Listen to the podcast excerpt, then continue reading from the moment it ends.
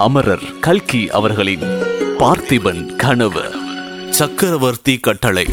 நெருங்கி வந்த படகுகளை பார்த்தபடி சற்று நேரம் திகைத்து நின்ற விக்ரமன் சற்றென்று உயிர் வந்தவனைப் போல் துடித்து பொன்னனை பார்த்து பொன்னா எடுவாளை! என்று கூவினான். பொன்னனும் ஏதோ சிந்தனையில் ஆழ்ந்திருந்தான். விக்ரமனுடைய குரல் கேட்டதும் அவன் விரைந்து விக்ரமன் அருகில் வந்து மகாராஜா எனக்கு ஒரு வரம் கொடுக்க வேண்டும் என்றார் வரம் கேட்க நல்ல சமயம் பார்த்தாய் பொன்னா! சீக்கிரம் கேட்டுவிடு. ஆனால் என்னிடம் என்ன இருக்கின்றது நீ கேட்பதற்கு என்று சிறிது வியப்போடு கூறினான் விக்ரமன். மகாராஜா மாரப்ப பூபதியின் ஆட்களோடு தாங்கள் சண்டையிடக்கூடாது. அவர்கள் ரொம்ப பேர் நாமோ இரண்டு பேர்தான் என்றான். பொன்னா நீதானா இப்படி பேசுகின்றாய்? உனக்கும் சோழ நாட்டு வீர வாசனை அடித்து விட்டதா என்றான் விக்ரமன். இல்லை மகாராஜா என் உயிருக்கு நான் பயப்படவில்லை. இந்த அற்ப உயிரை எந்த வினாடியும் விட்டுவிட சித்தமாயிருக்கின்றேன். ஆனால் வேறு காரணங்கள் இருக்கின்றன. நாம் இப்போது சண்டையிட்டால் எல்லாம் கெட்டுப் போய்விடும். மகாராஜா தங்களுடைய அன்னை அருள்மொழி தேவியை பார்க்க வேண்டாமா? இன்னொரு முக்கிய விஷயம் தங்களுடைய மூதாதைகளின் வீர வாளை கொண்டு முதன் முதலில் உங்களுடைய சொந்த குடிகளையா கொள்வீர்கள்? என்று பொன்னன் கேட்டபோது விக்கிரமனுடைய முகம் வாடியது. சரி பொன்னா போதும். இனிமேல் ஒன்றும் சொல்ல வேண்டாம் நான் வாளை தொடவில்லை என்றான். பிறகு குந்தவையை பார்த்து தேவி இந்த பெட்டியை பத்திரமாய் வைத்திருக்க வேண்டும் மறுபடியும் சந்திக்க நேர்ந்தால் கொடுக்க வேண்டும் என்றான். ஆனால் குந்தவையின் செவிகளில் அவன் கூறியது விழுந்ததோ என்னமோ தெரியாது. அவளுடைய முகத்தில் கோபம் கொதித்துக் கொண்டிருந்தது. ஆவேசம் வந்தவள் போல் நெருங்கி வந்து படகுகளை பார்த்து கொண்டிருந்தாள். படகுகள் கரையை அடைந்தன. மாரப்ப பூபதி முதலில் படகிலிருந்து குதித்தார் மரியாதையாக குந்தவி தேவியை அணுகி பெருமாட்டி தங்கள் அனுமதி இல்லாமல் இங்கே வந்ததற்காக மன்னிக்க வேண்டும். சக்கரவர்த்தியின் கட்டளையை நிறைவேற்றுவதற்காக வந்தேன் என்றார் குந்தவி முகத்தில் எள்ளும் கொள்ளும் வெடிக்க எந்த சக்கரவர்த்தி? என்ன கட்டளை? என்றாள். தங்களுடைய சகோதரர் மகேந்திர பல்லவரின் கட்டளைதான்.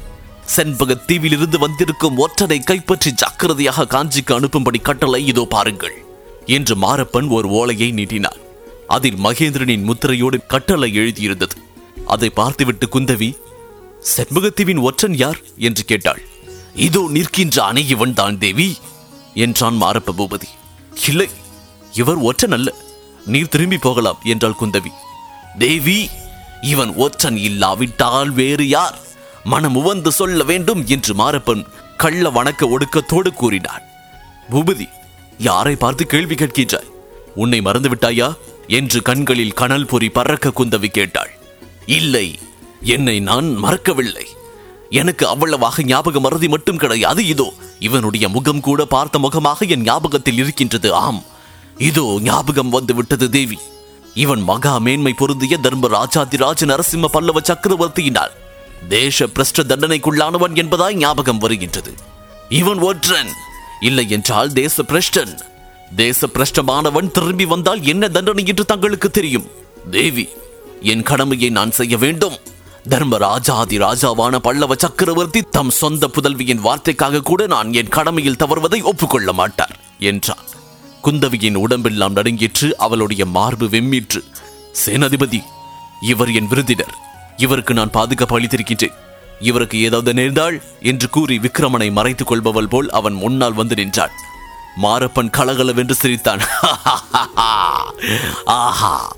சோழ வம்சத்தின் பெருமையை விளங்க வைக்கப் போகும் வீரசிங்கம் ஒரு பெண்ணின் முந்தானையில் ஒளிந்து கொள்கின்றான் என்று கூறி மீண்டும் சிரித்தான். நாணத்தினாலும் கோபத்தினாலும் விக்கிரமனுடைய கண்கள் சிவந்தன. அவன் நாலு எட்டாக நடந்து குந்தவைக்கு முன்னால் வந்து நின்று மாரப்பனை பார்த்து சித்தப்பா இதோ நான் வர சித்தமாயிருக்கின்றேன் அழைத்து போங்கள் என்றான். மாரப்பன் கேலி சிரிப்புடனே குந்தவையை பார்த்து ஏழை மேல் ஏன் இவ்வளவு கோபம்? இவனை காப்பாற்றித்தான் ஆக வேண்டும் என்றால் தங்கள் தந்தையையோ தமையனாரையோ வேண்டிக் கொண்டால் போகின்றது.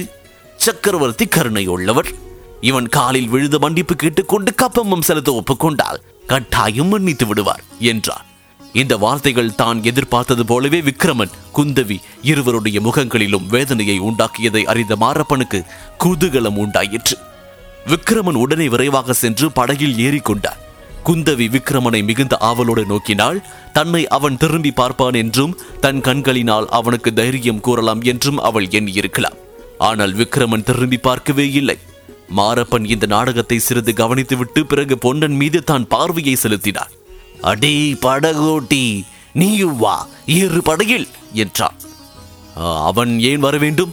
பொன்னனை பிடிப்பதற்கும் கட்டளை இருக்கின்றதா? என்று குந்தவி கேட்டு மாரப்பனை கண்களால் எரித்து விடுபவள் போல் பார்த்தாள். மாரப்பன் அந்த பார்வையை சகிக்க முடியாமல் கட்டளை இல்லை தேவி ஆனால் அந்த ஒற்றனுக்கு தேச பிரஷ்டனுக்கு இவன் ஒத்தாசை செய்திருக்கின்றான் என்றான். பொன்னன் என்னுடைய ஆள் எனக்கு படகோட்ட வந்திருக்கின்றார். அவனை கொண்டு போக உனக்கு அதிகாரம் இல்லை ஜாக்கிரதை என்றாள் குந்தவி. மாரப்பன் அவளுடைய தொனியை கேட்டு தயங்கினான். குந்தவி மறுபடியும் தேச பிரஷ்டனுக்கு உதவி செய்ததற்காக பிடிப்பதென்றால் என்னை முதலில் பிடிக்க வேண்டும் என்றாள்.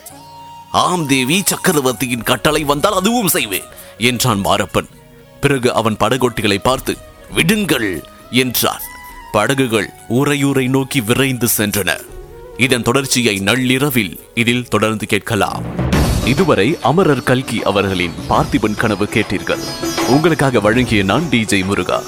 இந்த பாட்காஸ்ட் பற்றிய உங்களுடைய கருத்துக்கள் மற்றும் விமர்சனங்களை என்னோடு பகிர்ந்து கொள்ளுங்க. ஃபேஸ்புக்கில் ஃபைன் செய்ய முருகன் டாட் ரேடியோ மற்றும் இன்ஸ்டாகிராமில் ஃபைன் செய்ய முருகன் டாட் டிஜே எங்களுடைய சவுத் ரேடியோஸ் குழுமத்திற்கு ஐந்து நட்சத்திர மதிப்பெண்களையும் மற்றும் உங்களுடைய அன்பான ஆதரவையும் வழங்கிடு சவுத் ரேடியோ செயலியின் ஹோம் பேஜ் பகுதியில் உள்ள அனௌன்ஸ்மெண்ட் பிரிவிற்கு செல்லுங்கள். மீண்டும் மற்றொரு பாட்காஸ்டில் சந்திப்போம். உங்களின் அன்பான ஆதரவிற்கு நன்றி.